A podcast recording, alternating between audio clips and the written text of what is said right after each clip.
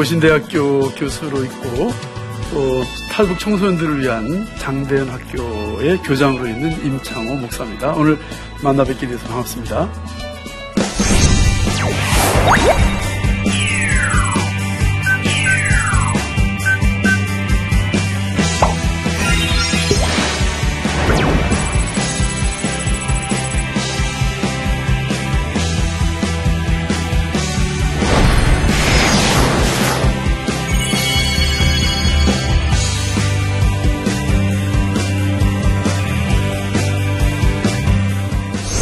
우리가 해방된 지 70년 되고 또 남북이 분단된 지도 70년이 됩니다. 이스라엘이 아, 바벨론 포로에서 70년 만에 돌아왔죠. 그리고 소련이, 구소련이 공산주의를 시작해서 70년 만에 문을 닫아서 간판을 내렸어요. 그래서 70년이라고 하는 그 숫자가 상당히 중요한 숫자처럼 느껴지는데 우리 한반도, 특히 남북의 분단 상황도 하나님께서 이스라엘처럼 또 소련과 같이 이제 70년 이상 더 이상 가지 않고 어떻게 하면 통일이 되게 해주실 수 없겠나. 하나님께서 우리 아, 한 민족만 특별히 70년 이상 더 많이 고생하도록 또 갈라서 이렇게 살도록 하지는 않으시지 않겠나. 이런 기대감이 넘치는 그러한 어, 해입니다. 특별한 해라고도 볼 수가 있죠. 아, 근데 통일에 대해서 그러면은 아, 우리 한국 사람들 일반적으로는 어떤 생각을 가지고 있는지 제가 그 통일 관한 그 설문지라든지 한국 통일에 대한 국민들의 인식 조사한 걸 갖다가 몇 군데 제가 찾아봤어요. 아, 조선일보사, 또 KBS, 그 다음에 아산정책연구원, 마지막으로 이제 중소기업 중앙 경제인들의 모임에서 조사를 했는데 말이죠. 통일은 해야 된다. 통일은 필요하다. 어, 평균이 한 72% 정도가 10분 가운데 7명은 통일해야 된다. 이렇게 대답을 했어요. 상당히 아주 고무적인 일이에요. 하지만 한국 리서치라고 하는 아, 이제 조사 단체가 있는데 여기는 이제 매월 그 조사를 해가지고 통계를 냅니다. 여기 보니까 가급적 빨리 통일됐으면 좋겠다. 이렇게 말하시는 분들이 한 23% 정도 되고, 그 다음에 통일 서두를 필요가 없다. 57%나 되고요. 그 다음에 통일할 필요 없다.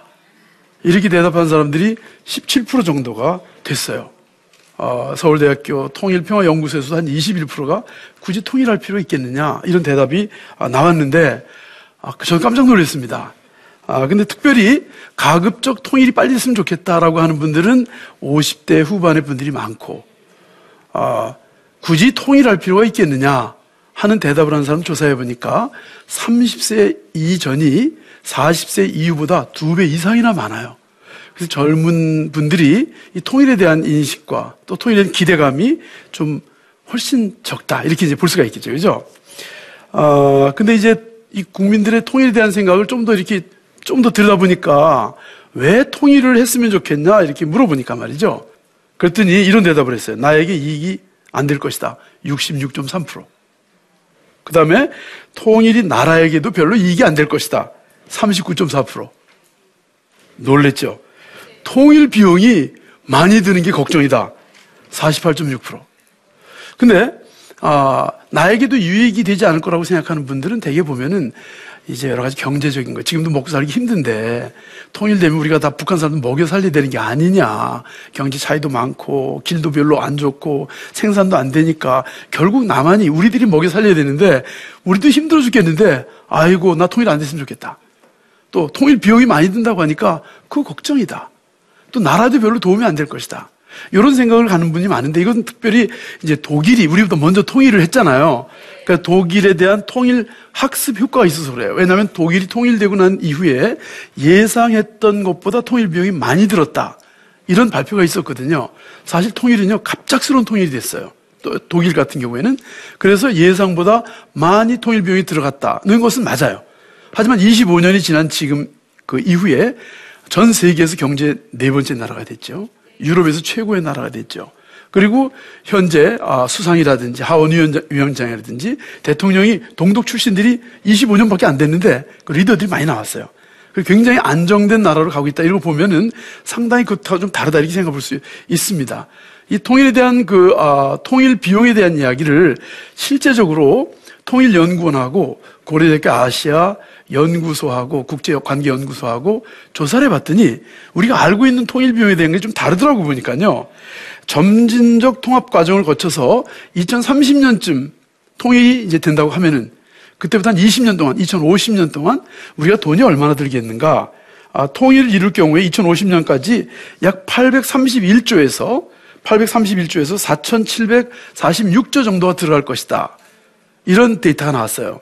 그런데요, 동시에 어, 통일된 이후에 이제 그 20년 동안 돈이 그리 들어가겠지만 통일된 이후에 우리가 혜택이 이익이 얼마나 있을까 계산해 봤더니 최소 4,909조에서 6,794조가 우리에게 혜택이 돌아온다.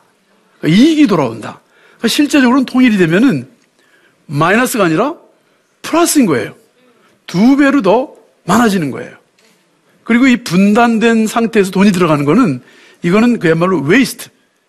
낭비고 그 다음에 비생산적인 것이죠. 돈이 아무리 들어가도 생산되는 게 아무것도 아무것도 없죠.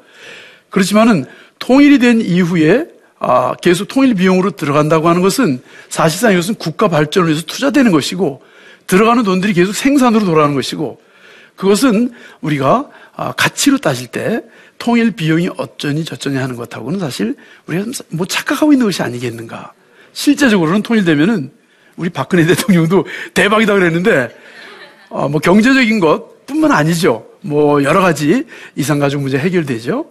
그 다음에 아 이제 뭐 이제 배를 타고 부산에서 이제 유럽까지 가려면 배가 한 달 걸려요.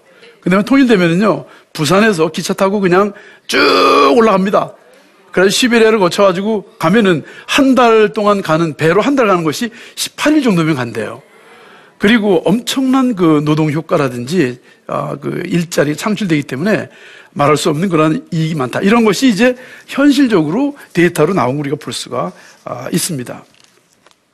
우리나라에 약한 30개 정도 단체, 국제적으로 우리나라에 30개 정도 단체가 통일병에서 직접 연구를 다 해봤대요. 다 해봤는데 거의 방금 말씀드린 것처럼 우리가 실제적으로 통일 비용이 생각했던 것보다 오히려 혜택 들어오는 것이 두 배 이상이 된다는 것이 정답이었어요. 그렇기 때문에 통일을 우리가 해야 돼 말아야 되는 거예요. 이거 해야 되는 겁니다.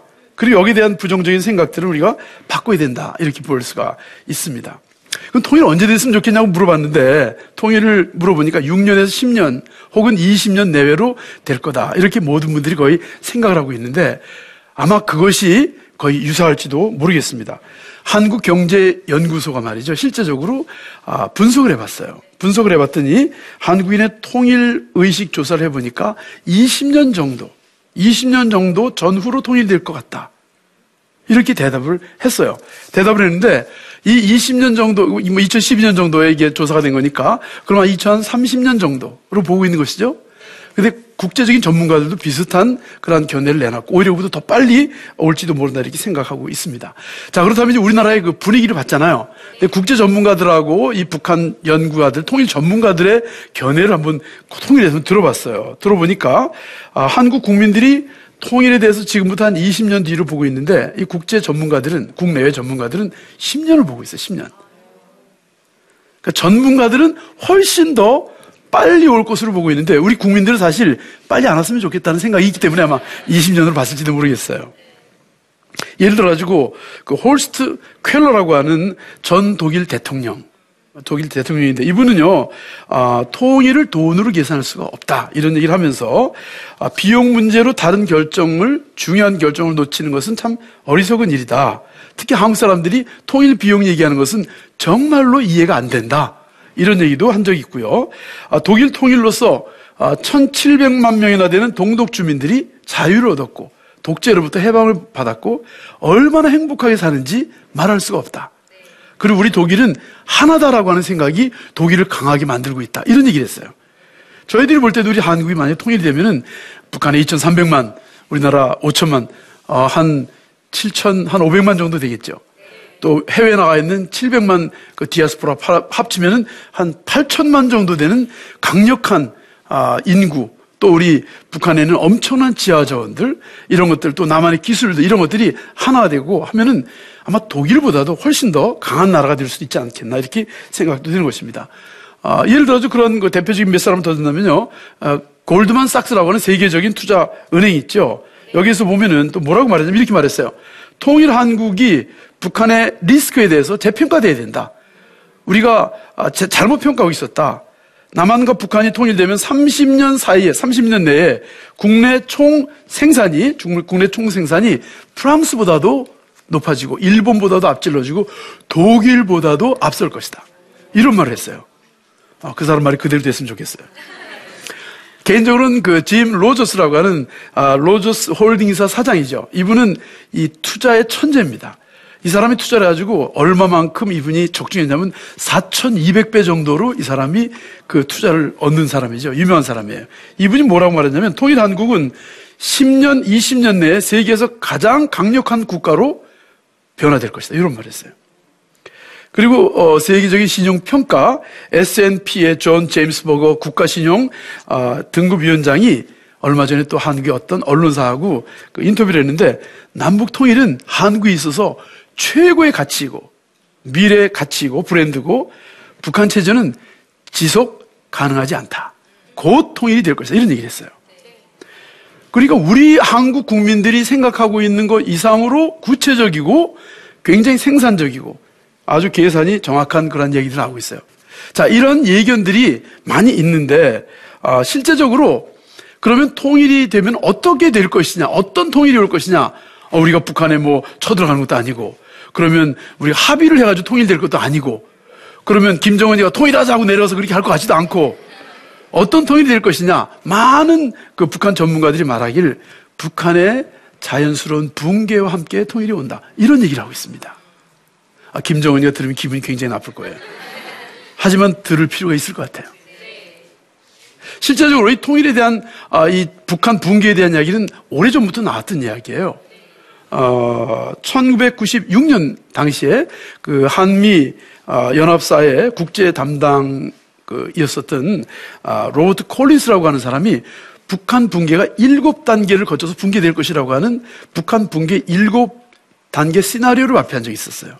그리고 북한은 지금 4단계에서 5단계로 넘어가고 있다. 그런 말을 했는데 그럼 북한이 어떤 식으로 붕괴가 되가느냐 보니까 첫 번째 자원이 고갈될 것이다.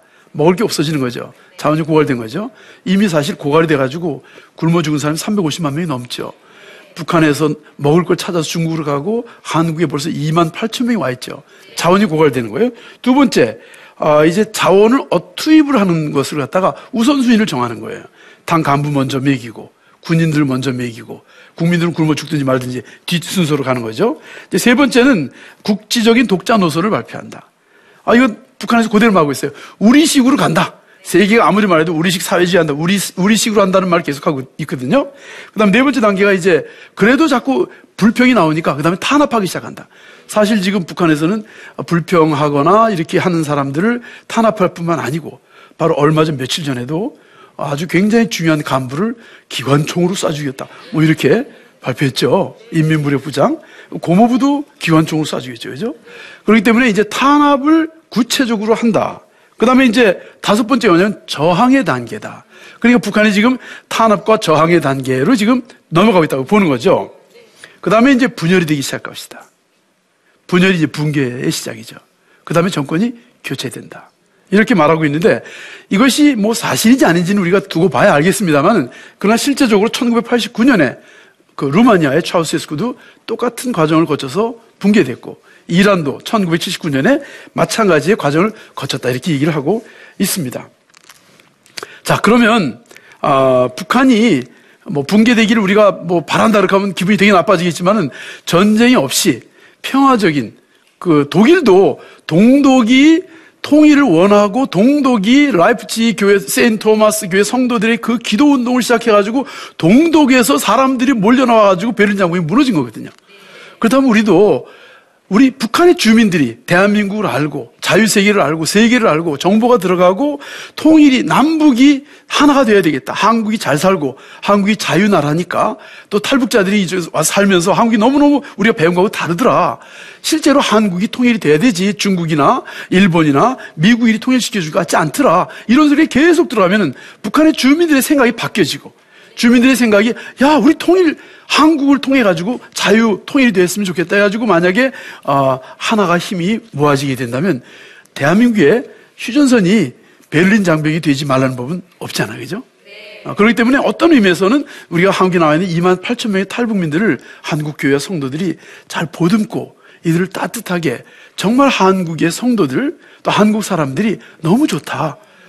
정말 이분들이 우리를 품어줄 수 있고 우리 북한을 재건할 수 있는 사람들이다. 이걸 느끼게 하고 북한의 가족들한테 말하게 하고 이 정보가 계속 들어가게 하는 것이 참 중요하지 않겠나 이런 생각이 어, 드는 것입니다. 어, 실제적으로요. 그 우리나라가 통일이 되면 엄청난 시너지 효과가 있을 거라고 얘기를 했는데 이 북한이 점점 붕괴될 것이라고 얘기하는 이야기가 굉장히 요즘 많아지고 있어요. 이런 분위기는 있는데 그러면 실제적으로 통일이 돼야 되느냐 하는 문제를 가지고 얘기할 때 당위성 문제를 가지고 한번 얘기를 해볼게요. 당위성. 마땅히 통일이 돼야 된다는 거. 첫째는요, 이게 대한민국 헌법에 나와 있어요, 헌법에. 대한민국 헌법이 뭐라고 나왔냐면은 제4조에 대한민국은 통일을 지향하며 자유민주적 기본 질서에 입각한 평화적 통일 정책을 수립하고 이를 추진한다. 대한민국 헌법에 나와 있어요. 통일해야 된다고 나와 있어요. 그 다음에 대통령의 직무사항이 어, 66조에 나와 있는데 제가 찾아봤어요. 거기 나와 있으니까 대통령이 어, 어떻게 해야 되느냐 이렇게 나와 있습니다. 대통령의 직무 상황. 대통령은 조국의 평화적 통일을 위한 성실한 의무를 지닌다. 그러니까 대한민국이 국가가 국민적으로 국가적으로 통일은 해야 된다는 것이 우리 국시예요. 국책이에요. 그 대한민국 헌법과 대통령의 직무로 나와 있는 것을 국민들이 하기 싫다. 아, 통일 싫다. 이렇게 말할 수 없는 거예요. 두 번째는요, 우리가 이 통일 문제를 얘기할 때 우리 기독교적인 관점을 얘기하지 않을 수가 없어요. 사실 기독교의 시작은, 개신교의 시작은 북한에서 시작했어요. 토마스 선교사가 1866년 대동강으로 들어왔습니다. 전으로 시어먼 호를 타고 거기서 순교를 당합니다. 그 순교당한 그 대동강의 피, 피의 복음이 20년 뒤에 언더우드 선교사, 알렌 선교사, 스크랜턴 선교사, 아펜젤러 선교사 이런 사람 들어오게 된 거예요. 그리고 나가지고 평양에서 최초의 신학교가 생기죠. 평양 신학교. 평양 최초의 일곱 명의 목사들이 나오죠. 대한민국의 최초의 교회가 어딘지 아세요? 황해도에 있는 소래교회예요. 남한이 아니에요. 이 대한민국 땅에 교회가 최초로 생긴 것이 북한 땅이에요. 그리고 대한민국 교회가 가장 성령의 대부흥이 바람이 일었던 1907년, 그게 서울 영락교회든가요? 아니에요. 평양의 장대현 교회였어요. 평양에서 성령의 대부흥이 일어났죠.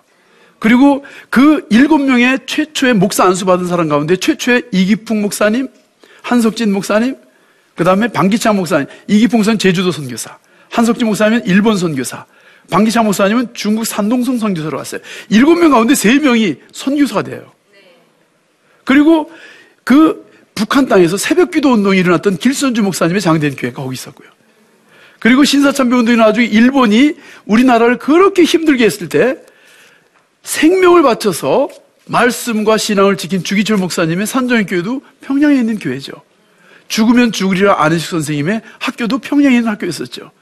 그리고 신사참배 반대를 하다가 학교 문을 닫은 숭실대학교도 평양에 있는 학교였어요. 3.1운동 1919년에 33인 가운데 16명이 우리 기독교인이었어요. 그런데 9명이 목사님이에요. 근데 그분 가운데 거의 다 북한 분들이에요. 그리고 길선주 목사님, 양전백 목사님, 최초의 7명 가운데 두 분 목사님이 3.1운동에 제일 앞에 섰던 분들이고 그것 때문에 감옥에 갔다 오신 분들이에요.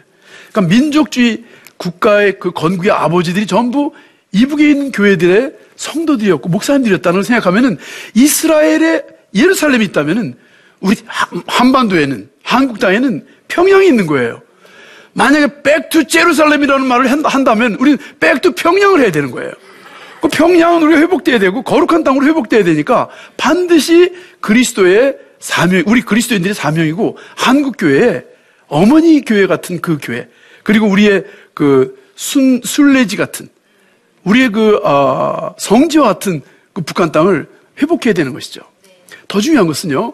북한의 강제 수용소, 정치 수용소에 아, 한 20만 명이 갇혀 있는데 그 가운데 예수 믿기 때문에 갇혀 있는 사람들이 4만, 공식적인 숫자 4만 명이에요. 자, 보통 그러면 잡히고, 들켜서 잡힌 사람이 많겠어요? 안 들킨 사람이 많겠어요? 안 들킨 사람이 더 많은 거예요. 아, 우리 사회도 보면 나쁜 짓 하다 잡힌 사람이 많아요? 나쁜 짓 해도 아직까지 안 잡힌 사람이 많아요. 그런 거예요. 근데 예수 믿고 신앙 지키는 사람 가운데서도 잡힌 분보다 안 잡힌 분들이 더 많다고 본다면 최소한도 4만 명 플러스 4만 명 아무리 작게 잡아도 경치봉 수용소에 들어가 있는 만큼은 밖에 있다고 본다면 4만 명 더하기 4만 명 8만 명 정도 되잖아요. 그럼 북한에 우리 지하 성도들이 8만 명 이상은 있다는 이야기예요. 우리 하나님께서 바알과 아세라에게 무릎 꿇지 않은 7천 명을 두고 칭찬하시고 그래서 이스라엘이 회복될 거라고 말씀하셨다면 8만 명이나 북한 땅에 우리 우상에게 절하지 않고 믿음을 70년 동안 지킨 우리 믿음의 성도들이 있는 그 땅을 하나님께서 절대로 포기하지 않을 줄 좀 믿어요. 그렇기 때문에 이분들이 살아있는 그곳 땅은 하나님이 반드시 회복주를 시켜주실 것이라고 또 확신하는 겁니다.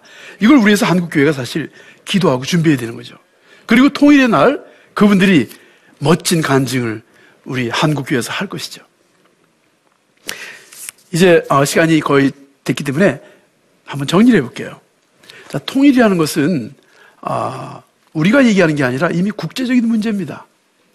유엔에서도 얘기하고 있고 전 세계의 미래학자들이 말하고 있고 그리고 한국의 학자들이 말하고 있고 대한민국 헌법에서 말하고 있고 통일부에서는 초등학교, 중학교, 고등학교 통일 교과서를 만들어 가지고 가르치고 있어요.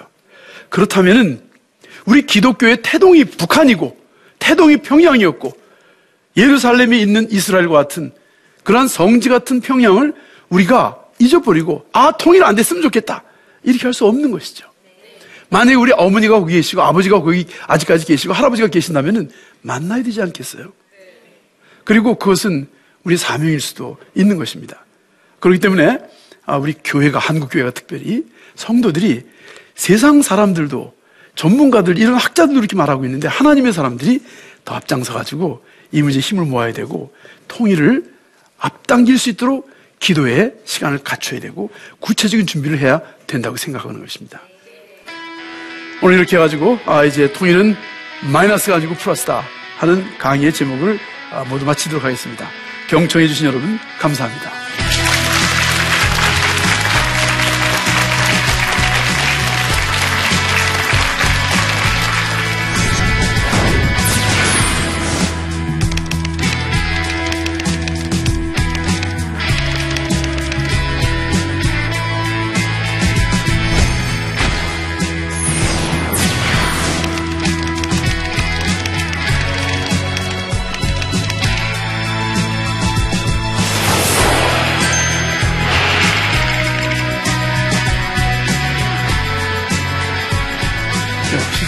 있으시면 질문 받도록 하겠습니다. 네, 네. 말씀하십시오. 신림동에서 온 조영훈이라고 합니다. 네. 실제로 어, 북한 억압받는 북한 주민들은 통일에 대해서 어떻게 바라보고 있는지 그, 그 점이 궁금합니다.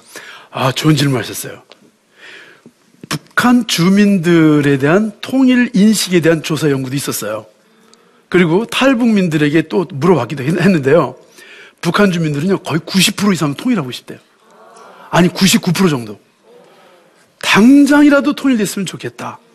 아, 이제 그것은 너무 힘드니까 아주 심한 말로 말이죠. 빨리 전쟁이라도 나서도 통일했으면 좋겠다. 그러니까 그 북한의 그 억압과 그 생활이 지긋지긋해가지고 이제는 뭐 그분들 말이 그래요. 전쟁이라도 나서라도 빨리 통일됐으면 좋겠다. 그래서 아 이제 인간다운 삶을 살고 싶고 그 다음에 이제 왜냐하면 옛날 같은 경우에는 정보가 안 들어갔고 배급 중단 배급도 이제 어, 말 들어 밥 주고 그 다음에 이제 어, 말안 들으면 어, 시범 케이스로 시장에다가 공개 처형시키고 이렇게 되면 꼼짝 못했는데 이제는 이제 시민들이 정보가 많이 들어가가지고 한국이 잘 산다는 것도 알고 탈북민들 가족들이 많이 와가지고 한국 소식이 많이 들어가요. 그리고 드라마도 보고 뭐 케이팝 노래도 듣고 이렇게 하니까 이제 한국이 잘 산다는 걸 다 알고 있어요. 그리고 한국에서 탈북민들이 자기 가족들이 나, 나와서 잘 살고 있다는 것도 알고 있어요. 그러니까 빨리빨리 통일됐으면 좋겠다라는 생각이 점점 커지는 거예요. 그래서 북한 주민들은 우리 한국 사람들이 통일 안 됐으면 좋겠다 뭐 이런 생각이 있는 것에 대해서 북한에 그런 사람이 거의 없죠. 근데 이전에는 이랬답니다. 북한의 그 김일성이 통일에 대한 교육을 거기도 시켜요. 시키는데 어떻게 시키냐면 김일성주의로 저 제주도까지 통일하자. 이래가지고 세대 교육을 받은 거예요. 그래가지고 그런 의미에서 통일하자고 생각을 하고 왔었는데 이제는 이제 정보가 많이 들어가서 이제는 그게 아니구나라는 것도 알고 있고 그런 의미에서 빨리 이런 좋은 자유로운 아, 민주주의로서의 통일이 됐으면 좋겠다. 이런 생각을 하는 분들이 많아지고 있다. 이건 좋은 소식입니다. 아, 이제 여러분들이 어떻게 해야 됩니까? 또 북한 주민들은 우리가 이렇게 생각하고 있는지만 북한 주민들 은 어떻게 생각하고 있습니까? 여기까지 질문이 온 거 보니까 통일이 지금 확 온 것 같아요. 예, 그래서 이 열기가 각 교회에서 또 여러분들의 삶의 터전에서 우리가 즐겁게 통일의 이야기를 하나의 그 스토리텔링으로 자꾸 만들어가지고 이 5천만이 통일의 노래가 자연스럽게 나올 수 있으면 좋겠다는 생각이 듭니다. 아, 개인적으로는 아, 저는 이제 아, 통일 운동가기도 하고 전 북한 인권을 위해서도 뛰기도 하고 또 그걸 위해서 탈북 청소년들을 위해서 이제 학교 돕기도 하고 있습니다만은 아, 여러 교회에서 또 특별히 성도들이 통일 운동에 앞장섰으면 좋겠어요. 예를 들어 한국에 만 6만 교회가 있다고 그러잖아요. 성도가 1천만 된다 그러잖아요. 뭐 조금 뭐 디스카운트 됐다고 하더라도 1천만 가까이 있잖아요. 그러니까 6만 교회 1천만 성도가 주여 통일을 주옵소서 하고 한 목소리를 외치고 온 교회가 세계 선교하는 그 힘을 모아서 이제 북한을 우리 품에 우리가 감당해 싸우니 하나님 허락하여 주옵소서. 만약에 일어난다고 한다면 아마 내일 모레라도 하나님께서 어떤 응답을 주실 수 있지 않겠나 이런 생각이 듭니다. 이 기도 운동과 이 통일 운동에 여러분들이 한 명 한 명 동지가 되시고 또 하나님이 귀 쓰시는 그런 동역자가 되시기를 축원합니다. 오늘 여러분들이 이렇게 많이 경청해 주시고 또 함께 통일에 동참해 주셔서 대단히 감사합니다. 감사합니다.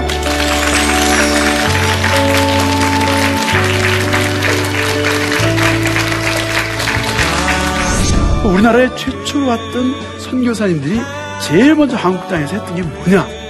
교육하는 일이었어요. 그러니까 한국 교회가 최초로 생겨서 목사님들이 최초로 생겨서 제일 먼저 한 일이 한 학교 세우기 운동이었어요. 그때 보니까 오산학교의 선생님들이 염상섭, 춘원 이광수, 남궁옥 선생님, 그 교회에서 자란 일, 일꾼들이 그때부터 우리나라 근대화 운동에 사회 나가서 역할을 했기 때문에 오늘날 100년 뒤에 오늘날 이 한국이 가능했던 거예요. 그리고 오늘 한국 교회가 다시 이 운동을 해야 돼. 왜? 통일 한국 100년 뒤를 봐야 되기 때문에.